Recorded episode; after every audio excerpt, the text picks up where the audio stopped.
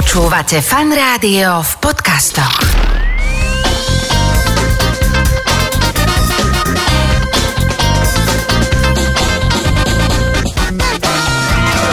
Nedeľná talk show so Šarkanom. Počúvate fan rádio nedelnú talk show. V tejto chvíli už môžem štúdiu fan rádia privítať moju dnešnú hostku, koučku Zoru Inku Grohoľovú. Ahoj, vitaj. Ďakujem, dobré ráno. No, my sme si takúto uh, nedelnú pohodičku rozhodli trošku tak ako keby skomplikovať a ideme sa rozprávať o veciach, ktoré sú možno na prvý počú také nie celkom akože mm, príjemné, ale ja si myslím, že sú totálne podstatné uh, vo svete, v ktorom žijeme.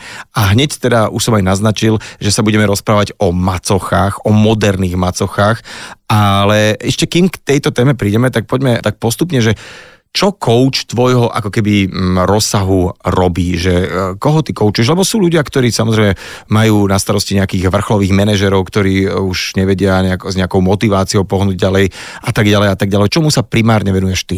Ja sa primárne venujem ľuďom a venujem sa aj vrcholovým manažerom, aj manažerom na veľmi vysokých poschodiach v rohových kanceláriách a aj manažérkam v takýchto kanceláriách a lídrom a všetci títo ľudia ráno vstávajú a večer si idú láhnuť s tým, že aké majú vzťahy.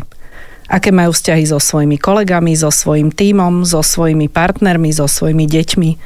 Samozrejme, že riešime aj to, ako zvýšiť výkonnosť týmu a ako lepšie podávať spätnú väzbu, ale v skutočnosti všetci títo ľudia riešia a veľmi významne riešia aj svoje vzťahy. No ale to, aby sme teda um, hneď na úvod povedali, že táto téma sa netýka práve že len manažerov No, to, toto je proste téma, ktorá sa dotýka v podstate komplet populácie, pretože oprav ak sa milím také štatistiky, že na Slovensku, Slovensko, krajina tradičnej rodiny, sa rozvádza každé tretie manželstvo bodka, a v niektorých regiónoch dokonca, že každé druhé manželstvo.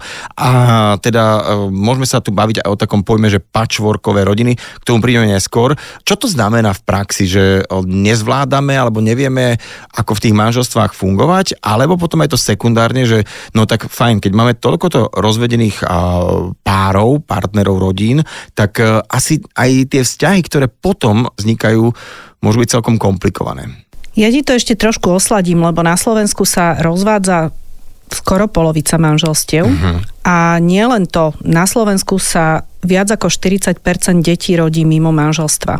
Buď preto, že ľudia, ktorí sa lúbia, majú sa radi, sa rozhodnú, že sa nevezmú, alebo e, je to tak, že sa teda rozídu, rozvedú a dieťa sa narodí mimo manželstva. Toto ma keby šokovalo v našej krajine. Jeden partner vychoval dieťa. Nie, ale že dieťa sa narodí mimo manželstva. Uh-huh. Deti, ktorých rodičia nie sú manželmi.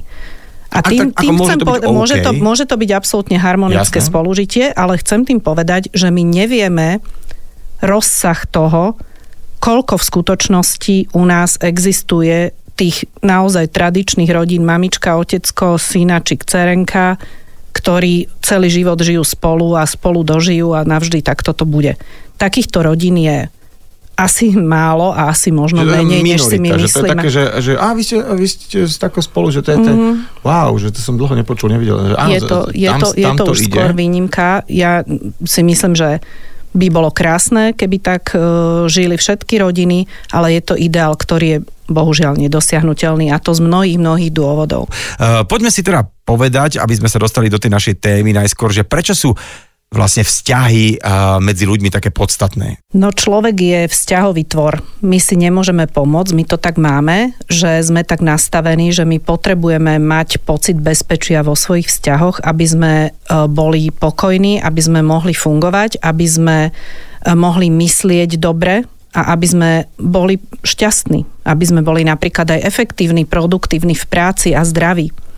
Človek je vzťahový tvor a je to pre nás dôležité, aby sme sa cítili bezpečne medzi ľuďmi, medzi ktorými fungujeme. A to platí pre pracovné týmy, takisto ako pre ľudí vlastne v našom najbližšom okolí, v rodine. Teraz to som chcel povedať, že samozrejme nehovoríme len o tom partnerskom vzťahu, mm-hmm. že to sú pracovné vzťahy, to sú Tak. komunitné vzťahy.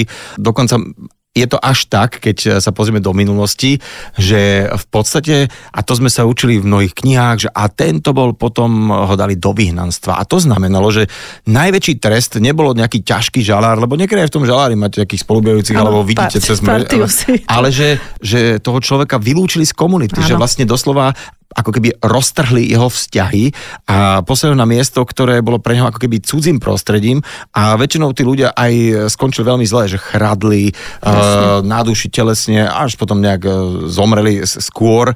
Práve kvôli tomu, že tie vzťahy sú, teraz si pomôžem nejakým vedeckým výskumom, dátami, že sú naozaj že number one nejakým ukazovateľom, že ako človek hodnotí, že ako prežíva spokojne alebo šťastne svoj život. Tak, prečo nás aj fascinuje príbeh Robinson Crusoe, hej, že človek, ktorý vlastne ostal sám na pustom ostrove. To je ten istý dôvod, že my nevieme a nechceme žiť sami, lebo to je aj reflex. Keď sa mi niečo podarí, tak prvé, čo je, chcem sa pochváliť niekomu, o kom viem, že mi to práje, hej, neviem, máme mužovi, deťom svojim, e, keď sa mi niečo nepodarí, je to presne ten istý reflex, musím niekomu zatelefonovať a povedať, že nejak ma niekto naštval, alebo sa mi niečo zlého stalo. My to tak jednoducho máme. Uh-huh. Takže naozaj preto aj tie vzťahy medzi manželmi alebo partnerské vzťahy sú pre nás také veľmi dôležité, lebo človek, ktorý prežíva vo svojom partnerskom vzťahu nejaké problémy, tak zistí, že sa vo svojej práci, ak v tej práci potrebuje e, nejakú svoju mentálnu kapacitu využívať, ak potrebuje vo svojej práci premýšľať, tak je pre ňo veľmi, veľmi ťažké sa na tú prácu sústrediť. Pretože je stále zaťažený myšlienkami na to, aký, v akom je konflikte alebo aké, aké má vlastne vzťahové problémy. Stále ho to zamestnáva. Stále premyšľa o tom, že čo mu ten druhý povedal, ako mu to povedal, prečo mu to povedal, čo on na to povedal, čo mal povedať a čo mu teraz povie hneď, ako mhm. príde domov, alebo čo urobí, a keď to takto ďalej pôjde, tak čo bude potom, alebo ako, čo môže urobiť preto, aby sa to zlepšilo a tak. My proste chceme žiť v kľude a v harmonii. Úplný súhlas, chceme žiť v kľude a v harmonii, ale nie každý vzťah sa dá zachrániť, ale o tom sa budeme rozprávať teda ďalej.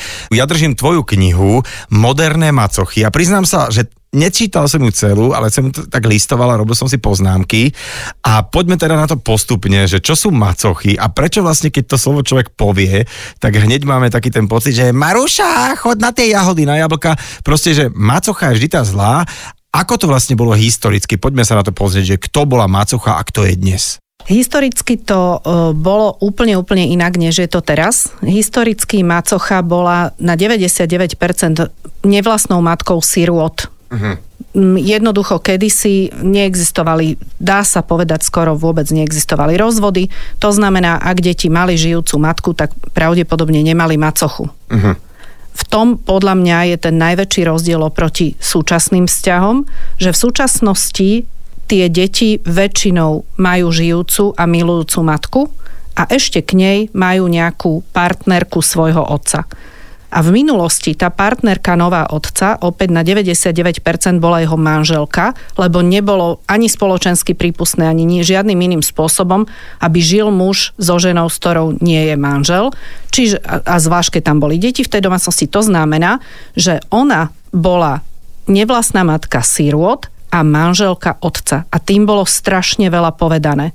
Tým bolo povedané o jej statuse, o jej kompetenciách, o jej právach, o jej povinnostiach, o tom, ako ju deti majú oslovovať, o tom, aké má práva majetkové, o tom, aké má e, voči tým deťom napríklad práva, čo oni voči ne... Dnes mm-hmm. jednak môže a nemusí to byť manželka. Môže byť iba partnerka otca. Možno je tam dva týždne, možno je tam 10 rokov. Tie deti môžu byť malé, veľké, rôzne môžu s ňou prichádzať do kontaktu, alebo aj vôbec nie. Uh-huh. Ich matka môže mať k tomu rôzne vzťahy, pretože záleží na tom, či tá macocha bola alebo nebola, či už domnelo alebo skutočne, dôvodom rozpadu toho manželstva. Tam vstupuje milión vecí uh-huh. do toho a strašne málo vecí je dnes povedaných, že kto to vlastne je tá súčasná mácocha. Tá negativita v tej, v tej minulosti vychádzala okrem iného z toho, že z pravidla sa dá povedať, že bol nedostatok zdrojov. Vlastne ľudstvo nikdy nežilo v takom blahobite, v akom žijeme dnes. Vždy bol nedostatok zdrojov a tým pádom bol boj o zdroje. A keď tá nevlastná matka mala nevlastné deti a vlastné deti, tak jednoducho biologicky preferovala to, uh-huh. aby sa najedli jej deti a nie tie cudzie. Bohužiaľ, tak... E, Teraz som mal perimbabu, akože e, presne, pre, pre očami. napríklad. A poviem aj takú vec, že ono aj celkovo ten e, koncept manželstvo z lásky je tiež relatívne nový. Dá sa povedať, že, že vždy v minulosti, a možno to nebolo na 99,9, ale hlavne v tých vyšších vrstvách skoro až 100%, Áno. to bola vec akože kalkulu, dokonca ani si si nemohla spoločensky automaticky vyššie alebo nižšie niekoho brať, takže tam bolo aj celkom obmedzený. Dohadovalo sa to dávno predtým, že ty máš 12 rokov a už si mala tak. vybratého niekoho, čo sa dohodlo. A lebo... bol tam obrovský spoločenský tlak, napríklad na vdovcov bol obrovský spoločenský tlak, nebolo v poriadku, aby vdovec žil sám a sám vychovával deti. Uh-huh. Jednoducho už tá komunita, tá dedina ho a opačne, prinútila. Aj tá vdova, ako pre ňu bolo veľmi praktické, aby čím Áno. skôr, ak sa zjaví nejaký potenciálny tak. partner alebo vdovec, šup táto áno, dokopy. Áno, Mm-hmm. lebo to pre ňu znamenalo e, ochranu pred rôznymi vecami a tak ďalej. Mm-hmm. Jednoducho ten spoločenský tlak bol obrovský na to, aby vdovec teda čím skôr si znova našiel manželku, pretože t- napríklad neexistovalo, aby, aby muž robil tzv. ženské práce. Tí muži to nevedeli robiť a nemohli robiť, pretože mali iné starosti. Muž musel robiť e, na poli. On nemal čas váriť a prebalovať deti. Akože dnes je fantastické, že to máme rozdelené, povedzme, spravodlivejšie, alebo že sa o to snažíme, ale vtedy to aj technicky jednoducho nešlo. Uh-huh. Takže z toho bol ten tlak, preto sa toto vlastne dialo. Bol nedostatok zdrojov, preto máme veľmi, veľmi silne v sebe zafixované a právom, že macocha je niekto, kto to s nami pravdepodobne nemyslí dobre. Je vôbec niekde v nejakej kultúre brané, že tá macocha je v poriadku? Myslím tak aj historicky. Kultúrne to mm, nie je nikde v poriadku a dokonca, že vraj v afrických rozprávkach vystupujú zlé macochy. Ja som si dala ináč tú prácu, že som si prelistovala do čínskeho slovenské rozprávky, takých tých 6 zväzkov, ešte tie staré. Tam som našla, tuším, 14 zmienok, že mrcha macocha a zlá macocha a tak. Ale po francúzsky sa macocha povie, že belle mère, akože že pekná mama ale uh, myslím si, že aj tak v rozprávkach vystupuje ako niekto zlý, ale aspoň to tak, pekne znie. Ne, veľmi, ale to je asi tak, že aj preto je macocha, lebo bola krajšia ako tá pôvodná no. a tým pádom bude to na, na ňu pozor. Áno. Vieš čo, ale hej, keď si zoberieš tie rozprávky, ktoré uh, sú také že klasické, jak si povedala Pavol Dobšinský, alebo tak, fíha, tak e, až keď človek začne mať tie deti a už v takom nejakom e, veku, že si tak akože fíha, to sú dosť akože morbidné veci väčšinou, sa tam zabíja, vraží.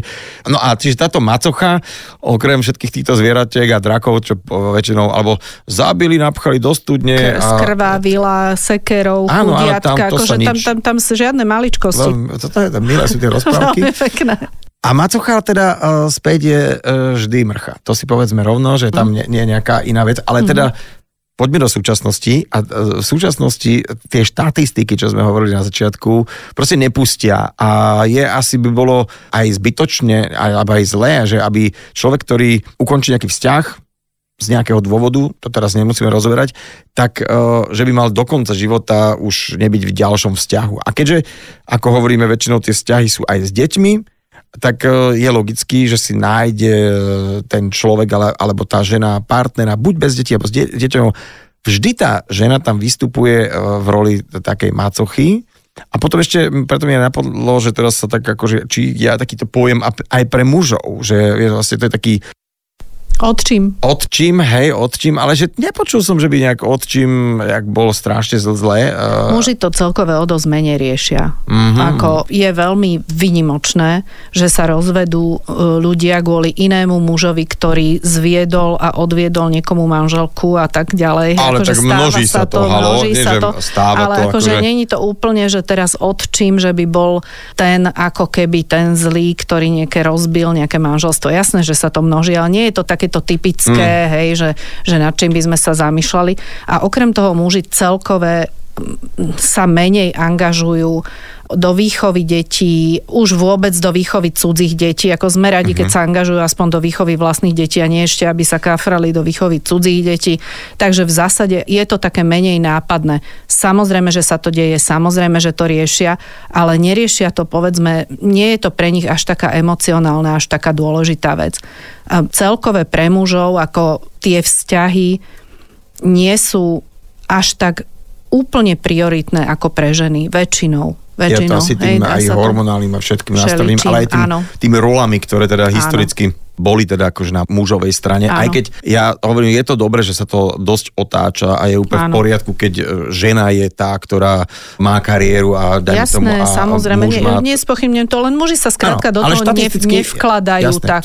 Nevkladáme, a, a, alebo teda nevkladajú. A ani nie je napríklad taká tá žiarlivosť akože vlastného otca na otčíma, že on teraz akože bude lepší otec ako ja, alebo čo, akože menej, menej mm-hmm. je to také nápadné a menej emočné tak už sme si to tak naznačili, že je to vlastne aj tak trošku prírodou dané, že ako cicavce, uh, ten materinský put a versus uh, tá úloha nejakého muža, že je to trošku od seba vzdialené. Ty si napísala knihu Moderné macochy a určite máš načítané rôzne také, že case studies. Mňa by zaujímalo, že ak teda či to, je, či to je teda časté, alebo ako to býva, že či žena, keď vojde do o, nového vzťahu s mužom, ktorý už nejaké deti má z predchádzajúceho manželstva, či to on rovno neprehodí tú materinskú zodpovednosť na tú novú partnerku, že odteraz sa budeš ty plnohodnotne starať o moje deti, že či to je taká schéma? Uh-huh, veľmi, veľmi často. Čiže je to taká tá, schéma, hej? Je to obvyklé a keď to tá žena dovolí, uh-huh. lebo si to nevšimne na začiatku, alebo na začiatku z nejakého nadšenia a z, nejakého, z nejakej potreby ukázať, aká je fantastická, tak sa do toho aj sama hrnie častokrát, uh-huh. aj to sa deje. A to je taká, a že tak sa to môže veľmi, veľmi ľahko stať. Presne uh-huh. tak, pretože tie roly e, v našej spoločnosti sú stále ešte dosť významne dané takýmto spôsobom, že áno, e, ženy robia jednu vec, muži robia druhú vec. A vlastne je jednoduché iba preklopiť tie povinnosti z matky na macochu. A keď si to tá žena nevšimne a nechá, no tak e, sa jej môže stať, že sa zrazu ocitne v tom, že robí vlastne obslužnú silu deťom z predošlého manželstva, manžel je na golfe alebo ja neviem, na fotbale. A ona zrazu tam... Tak na golfe, tak tam človek potrebuje To je iné, áno, to, to je jasné, chápem, no, chápem, uh, to nechcela som to... Nie, ja som, ja som, ja som si hneď tak akože... Ale áno, presne, presne si to vystihol, pretože toto sa presne a dosť často deje a aj niektoré príbehy v mojej knihe o tom presne hovoria o ženách, ktoré sa hrnuli do mamičkovania s obrovským nadšením, pretože chceli ukázať, že sú lepšie mamičky ako tie pôvodné mamičky a že sú fantastické a že sú gazdinky a že sú dovozaj do koča a že sú spolahlivé a že sú láskavé a láskyplné. A zrazu sa ocitli v situácii, že práli oblečenie detí z predošlého manželstva a muž sa s deťmi niekde hral alebo bol s nimi na bicykloch a oni, a oni doma vybalovali ruksak so špinavými vecami sami. Tak stáva sa to a môže sa to stať. Poďme na tú knihu Moderné macochy, ja ju držím teraz v ruke a čo bol taký poput to, že ideš do tejto témy, lebo keď som sa pozeral potom aj k tomu prídeme, že koľko ľudí vlastne za tou knihou stojí a akých teda z rôznych oborov, tak e, asi tie informácie sú nielen tak, že z prvej si to tam napísala, zoradila, ale že Prečo to takto, že toto je celkom taký rozsiahly projekt, toto zmapovať a že budeme mm, ľuďom teda nielen o tom hovoriť, ale možno dávať aj nejaké rady, cenné návody a ako keby asi tak cítim, že ty sa v podstate zastávaš tých mácoch alebo respektíve chceš im dať, že bacha, bacha, neberme ich cez prsty, že to sú ženy, ktoré proste vošli do takéhoto vzťahu, sú tam a už vopred majú teda tú štartovaciu čiaru takú blbšiu Áno. a preto tým pádom, aby e, sa s tým vedeli nejakým spôsobom v čase mm-hmm. zrovnať, tak uh, som to napísal. Ale teda tvoj ešte osobný motív. Mojich osobných motivov bolo viac, ale ten taký poput bol, že ja som pracovala s rôznymi ženami, ktoré takúto tému so mnou riešili. A všimla som si, že oni keď tú tému uchopili dobre, keď naozaj sa zamysleli nad tým, že čo naozaj chcú. Nie, čo im každý hovorí, nie, čo by sa malo, niečo si niekto iný myslí, že by mali a patrilo by sa, ale že čo naozaj oni chcú a ako to naozaj oni chcú, aj s takou odvahou, že povedať, že toto ja robiť nebudem a nech si každý myslí, čo chce. Keď to uchopili správne, keď si to správne sami pre seba priznali a sformulovali a keď potom sa aj naučili si ustrážiť tie svoje hranice, že ja to takto chcem mať, tak sa začali diať v tých rodinách zázraky. Začali sa diať obrovské pozitívne zmeny. Začali sa mi vrácať tie ženy úplne s takým, že toto neuveríte, že čo sa stalo. E, rodinná psychologička povedala, že toto je po rokoch pozitívna revolúcia v našej rodine, že to je fantastické a zrazu akože tínedžer, ktorý ma nenávidel a chodil vždy nabrifovaný od svojej matky, tak sa odo mňa nepohne a chce so mnou tráviť čas a máme proste kľud a máme pohodu. Čiže ja som zistila, že keď tá žena sa toho chopí dobre, lebo ona, ona tam môže, je tam celkom vysoká pravdepodobnosť, že ona je tam aj najmenej emočne involvovaná do toho, napríklad rozvodu, ona tam môže mať aj najväčší odstup. Že keď tam jedna osoba uchopí tú tému dobre, tak ona vie celú tú konšteláciu zharmonizovať. Uh-huh. Mne sa to zdalo samé neuveriteľné, že veď vlastne ako, veď ona je tam len nejaká pomaly obeď systému. Lenže ukázalo sa, že nemusí byť. Vo väčšine prípadov sa tam macocha ako keby snaží nahradiť rolu matku, ale to je asi zlé uchopenie alebo nastavenie svojej vlastnej role, že zle pochopila tá žena, čo je vlastne moja úloha a o čo sa tu mám a nemám snažiť. Tak? Môže to tak byť. Je obrovský rozdiel, či tá žena je považovaná za dôvod rozvodu uh-huh. rodičov. Ak to takto je, tak ona má fakt zle rozdané karty. Tam bude musieť veľmi veľa na tom makať, aby to bolo aspoň neutrálne nízke karty. Mm, veľmi, veľmi Sedmička, osmička, žiaden dolník, zle, nič. Ako, zle, hej, zle, hej. presne tak. Vôbec ako. Čiže ak sa toto stalo, tak sme začali, že fakt zle. Uh-huh. Je veľmi dôležité urobiť rozostup a taký nejaký čas pre deti po tom, čo sa ich rodičia rozídu, aby sa stretávali samostatne iba s otcom a samostatne iba s matkou, predtým, než tam príde ďalší partner.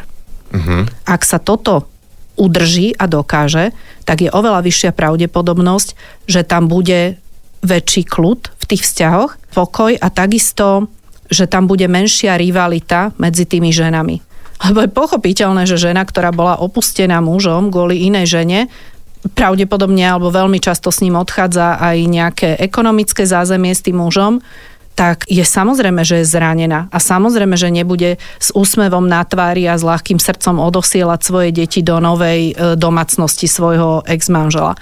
Takže je veľmi dôležité, ako sa to nastaví hneď od začiatku preto je dobré sa radiť aj s mediátormi, keď vlastne ideme do takýchto rozhodnutí. Je dobré sa radiť s detskými psychológmi. Je dobré mať dokonca okolo seba tým ľudí, ktorí nás prevedú tým procesom. Uh-huh. A môžu urobiť veľkú, veľkú službu tomu, aby sa to stalo plynule a aby, aby to išlo čo, dôstojne možno. Povedzme, že dôstojne, kultivovanie, presne ako slušným spôsobom. Dá sa to slušne. Ja sa vrátim v čase ešte trošku naspäť, ako keby, e, ak by sme nakresli takú čiarku, že odkiaľ kam to smeruje. Jedna tvoja kapitola v tej knihe sa volá, že súdne konania majú vždy porazeného a nimi sú deti. Mm-hmm. A to je asi taká veľmi dôležitá vec, e, ktorú sme možno nespomenuli, že sú samozrejme rozvodoví právnici, ktorí niekedy od jednej strany už dostanú nejaké briefy e, ďaleko predtým, mesiace, možno aj roky predtým, ako sa vôbec niečo udeje. A veľká ten právnik, roz rozvodový je na strane uh, svojho klienta, aj keď teda, dalo by sa tak z vrchu povedať, že nie je až tak úplne v práve. A ide sa ako keby naozaj, že to, toho druhého partnera sa až pomaly rozha- rozhodnem zničiť, ale vždy na konci dňa ako keby trpia tie deti, tie akože vlastne to je taká obeď tohto celého. A či teda táto diskusia o tom taká, že je úplne otvorená, aby bola mm, v poťaž, že áno, keď idem do manželstva, ale keď, keď idem do partnerstva, tak vždy, aj keď to nechceme na začiatku, je tu nejaká možnosť, že môže sa stať a stáva sa to každému snáď druhému. Áno, to znamená, že to ak je ako... sa vôbec zoberú, takže áno. Áno, no. to je niečo ako keby som si, že však, ako každé možno piaté auto nabúraš, keď, je to keď máš, čierna, napriek tomu si ho poistuješ, vieš. No. A že, že či už tam vopred, ako keby nemala existovať nejaká edukácia v tom, a ja práve preto aj berem túto knihu že celkom vážne, že je to fajn, že takýto titul vôbec je, že je to možno dobre vedieť o tom aj vopred, nie až keď sa ma to uh-huh, týka. Uh-huh, Či? Uh-huh, áno. No, e, neviem, kde mám začať. E, práca právnika je vyhrať spor. To je normálne a nie je na tom nič zlého. Preto je dobré spolupracovať aj s mediátormi alebo aspoň s právnikom, ktorý je aj mediátor. Lebo keď niekto osloví právnika, aby ho zastupoval v rozvode, tak je toho právnika job, aby pre toho svojho klienta vybojoval čo najviac a ten druhý má svojho právnika. To, to je úplne normálne. Uh-huh. Jasné, že právnici nejdú s tým, že ideme sa dohodnúť. Ale ideme sa dohodnúť, to je napríklad mediátor. Uh-huh. Takže je dobre, aby tí ľudia, ak len trošku to dokážu, sa rozprávali aj s mediátorom, aj s detským psychologom, aby naozaj ten súdny spor išiel tak, ako to oni chcú a nie tak, ako to s prepačením chcú právnici. Je to hrozné, že to teraz takto hovorím, ale ja som už počula nieraz ľudí hovoriť, že my by sme sa aj dohodli, aj by to mohlo byť v kľude, ale že už právnici, už, už sa to proste rozbehlo tak, že už jednoducho sme to nevedeli zastaviť, lebo oni už akože išli po sebe a vlastne to ťahali a už, už vlastne sa nedalo to urobiť zmierlivo, lebo sa to dostalo už vlastne do právnického jazyka. Mm-hmm. Hej? Takže preto apelujem na to, že skúsme urobiť ešte ten nultý krok ešte predtým, než sa to dostane takto ďaleko. Povedzme, že teda Pár urobil všetko pre záchranu vzťahu, nepodarilo sa, príde do toho neskôr nová žena a je možno dobré, aby tieto ženy poznali svoju úlohu vopred, aby mali možno nejakú spojku, nejakú literatúru alebo nejaké rady cenné, aby neurobili chyby, ktoré sa už len potom ťažko vracajú naspäť. V tejto knihe je pár aj takých dobrých otázok, ktoré si ženy môžu položiť. Lebo naozaj v, v súčasnosti každá macocha je, to má úplne, úplne inak. Vstupuje do toho milión okolností a v podstate ide o to, aby každá si sama zodpovedala na otázky o tom, ako to ona chce mať koľko chce mať kontaktu s tými deťmi, aké chce mať kompetencie, do akej miery sa chce o ne starať, ako ju majú oslovovať, aký má ona status voči otcovi, či je jeho manželka alebo je jeho partnerka, či majú oni dvaja spolu nejaké deti, alebo má ona deti. Čiže nastaviť si to tak, že ja to chcem mať takto. Niekedy aj si trošku tú svoju pozíciu aj vymyslieť takým, že prirovnať si to k niečomu, že ja chcem byť pre ne ako um, napríklad ich teta alebo ich krsná mama alebo chce byť, ako ich staršia kamarátka. Môže to byť rôzne a vlastne tým, keď si to tá žena takto nastaví, tak sa aj oveľa ľahšie udržiava svoje hranice pretože každý má bohovských milión názorov na to, čo by všetko macocha mala, mohla, musela a čo by sa všetko patrilo. A každý je múdry a každý sa do všetkého stará, ale tá žena by to mala vedieť v prvom rade sama. Uh-huh. A ty si teraz z tejto ponuky, čo si povedala, že čo by mohla byť, tak nepadlo tam ani raz také niečo, že byť ich nová, lepšia matka, pretože uh-huh. to je tá chyba, nie to je tá pasca no. prvá, do ktorej... Súťažiť s ich vlastnou matkou je určite základná pasca. Základná pasca. Uh, dobre, nebudeme asi tu rozdávať E, nejaké rady, typy, triky, že jak na to byť e, dobrou macochou v pieti bodech snadno a rýchle. To asi nejde a dokonca asi možno aj keď si človek túto knihu prečíta, že na to nemusí hneď prísť, ale je to minimálne súbor návodov a súbor rôznych teda postrehov, príbehov, nejaké presne tvoje, nejaké pohľady na to, a aspoň z toho, čo som si tak aspoň trošku predčítal. No ale čo ma zaujalo, je fakt, že koľko odbornosti do toho vie vstúpiť. Tak prvá vec je etnologička. Ty si spomínala to, že ako to bolo v histórii a, a aká je tá úloha. Potom tam sú právnici, uh-huh. čiže čo k tomuto majú povedať právnici? Je to presne táto ako keby predfáza? No, aspekt e, modernej macochy má veľmi veľa právnych súvislostí, pretože e, žena, ktorá vstupuje do vzťahu s mužom, ktorý má deti, tak sú tam nejaké majetkové vzťahy. Je veľký rozdiel, či je jeho manželkou alebo nie je. Bude to rozdiel, keď sa bude dediť napríklad. Je veľký rozdiel, či ten muž ak má deti, že či má vysporiadaný majetok so svojou predošlou manželkou. Je rozdiel v tom napríklad, ako sa bude dediť po tejto žene. Je rozdiel v tom, ako sa budú deliť náklady v spoločnej domácnosti. Pretože keď máme spoločnú domácnosť on má dve deti a jedno máme spoločné. Kto bude platiť jedlo? Kto bude platiť dovolenky? Kto bude platiť nové tenisky? Koľko ja budem dávať na nové tenisky dieťaťa, ktoré nie je moje a má vlastnú matku? Hej? Takže takýchto všelijakých vecí tam vstupuje veľmi, veľmi veľa už odhľadnúť od toho vlastne rozvodu rodičov, hej, že aj k tomu má samozrejme právnik veľmi, veľmi veľa čo povedať. Mám tam rôznych e, odborníkov, ktorí sa z rôznych strán a aspektov dívajú na túto tému. Takže preto to bolo pre mňa dôležité, lebo ja naozaj som sa vystrihala dávať rady. Tak poďme si povedať, že akí odborníci dávajú rady v tejto knihe? Kto tam dáva rady, sú odborníci, ktorí si myslím, že tomu naozaj rozumejú. Je tam mediatorka, ktorá vyše 25 rokov sprevádza uh, ľudí um, rozvodmi. Uh, je tam detská psychologička, ktorá, neviem, určite 20 rokov sprevádza rodiny rozchodmi a rozvodmi je tam táto historička, etnologička pani Nádaska, ktorá rozprávala o tých aspektoch, ako to bolo v histórii. Je tam behaviorálny vedec, uh-huh. pán profesor Prokop, ktorý hovorí o tom, že aké máme vlastne my vrodené mechanizmy voči tým cudzím mláďatám v úvodzovkách, hej, že ako vlastne by bolo nenormálne, aby žena milovala automaticky cudzie dieťa len preto, že miluje jeho otca. Nie je to tak, nemáme to tak a nemáme mať z toho výčitky, že hneď nemilujeme cudzie dieťa, ktoré nám nejakým spôsobom proste pribudlo a ocitlo sa v našej blízkosti. Že ten vzťah treba budovať a že je normálneho, že ho automaticky nemáme. Veď my keby sme automaticky hneď milovali cudzie deti, tak by sme asi e, krádli deti z nákupných košíkov v obchode, lebo by sa nám zdali tak úžasné a tak by sme ich milovali ako svoje. To by bolo nenormálne. Nemá to tak byť. Hej? No a kto tam dáva rady v tej knihe, sú ženy, ktoré môžu dávať rady, pretože si tým prešli.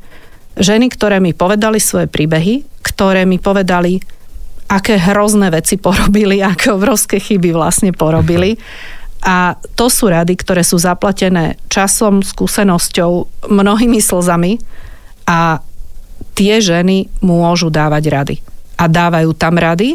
Myslím si, že dávajú rady na nezaplatenie a niektoré vlastne hovoria, ako to fantasticky zvládli. Sú tam aj také príklady, ako to fantasticky zvládli a sú tam také, ktoré s obrovskou pokorou a s obrovskou autenticitou proste povedia, urobili sme všetko, čo sa dalo, sme urobili zle, nerobte to tak. Čiže nie je to zabalené do pozlátka, aby sa to dobre čítalo a je tam naozaj, že vidieť takú tú sebareflexiu žien, ktoré sa do tejto role macuchy dostali a podeli sa so svojou veľakrát aj negatívnou skúsenosťou a priznali, že teda nie je to úplne najľahšia pozícia.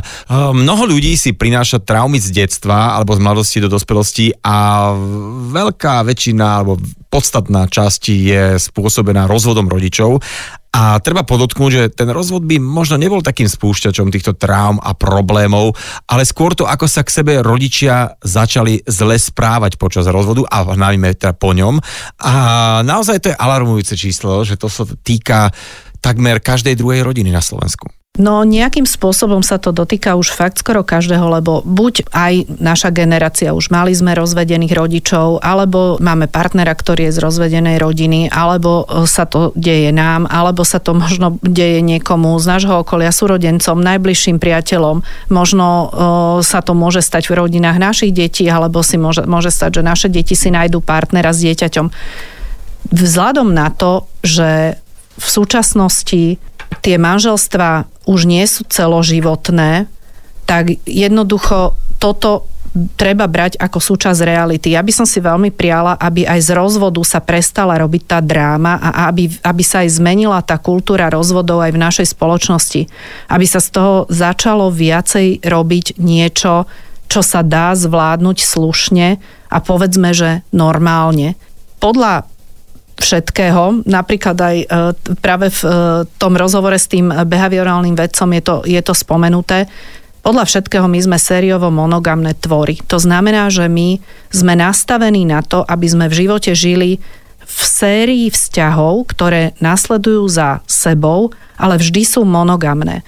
Nie je to tak, že by sme ako mali žiť v poligami, ono to možno, že e, môže znieť lákavo, ale v skutočnosti tá poligamia z dlhodobého hľadiska je veľký stres.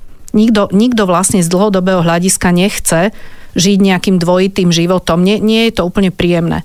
Ale vlastne e, zažiť jeden bezpečný dlhšie trvajúci stabilný vzťah, ktorý sa nejakým spôsobom zažije, prežije, potom sa možno vyčerpá a potom sa nejakým slušným spôsobom ukončí.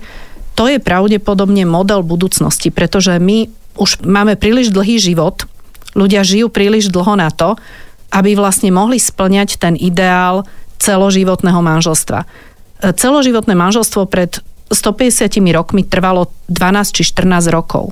Pretože sa zomrelo. Proste žena zomrela pri pôrode, muž zomrel vo vojne alebo zomrel na to, že si zlomil nohu a dostal z toho zápal a umrel. Proste umieralo sa na banálne veci a umieralo sa oveľa, oveľa v mladšom veku.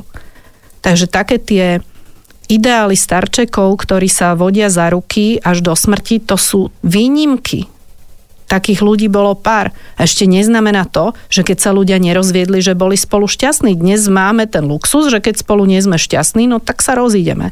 Okrem toho sa žije oveľa, oveľa dlhšie e, v zdraví a vo veľkej výkonnosti. Aký to má súvis alebo vplyv na partnerský život? Dnes 60-ročný muž, ktorý si založí rodinu, je možno akože trochu pozoruhodný, ale určite to nie je nejaký šokujúci jav, nad ktorým by sme sa všetci pozastavovali a písali by o tom v novinách.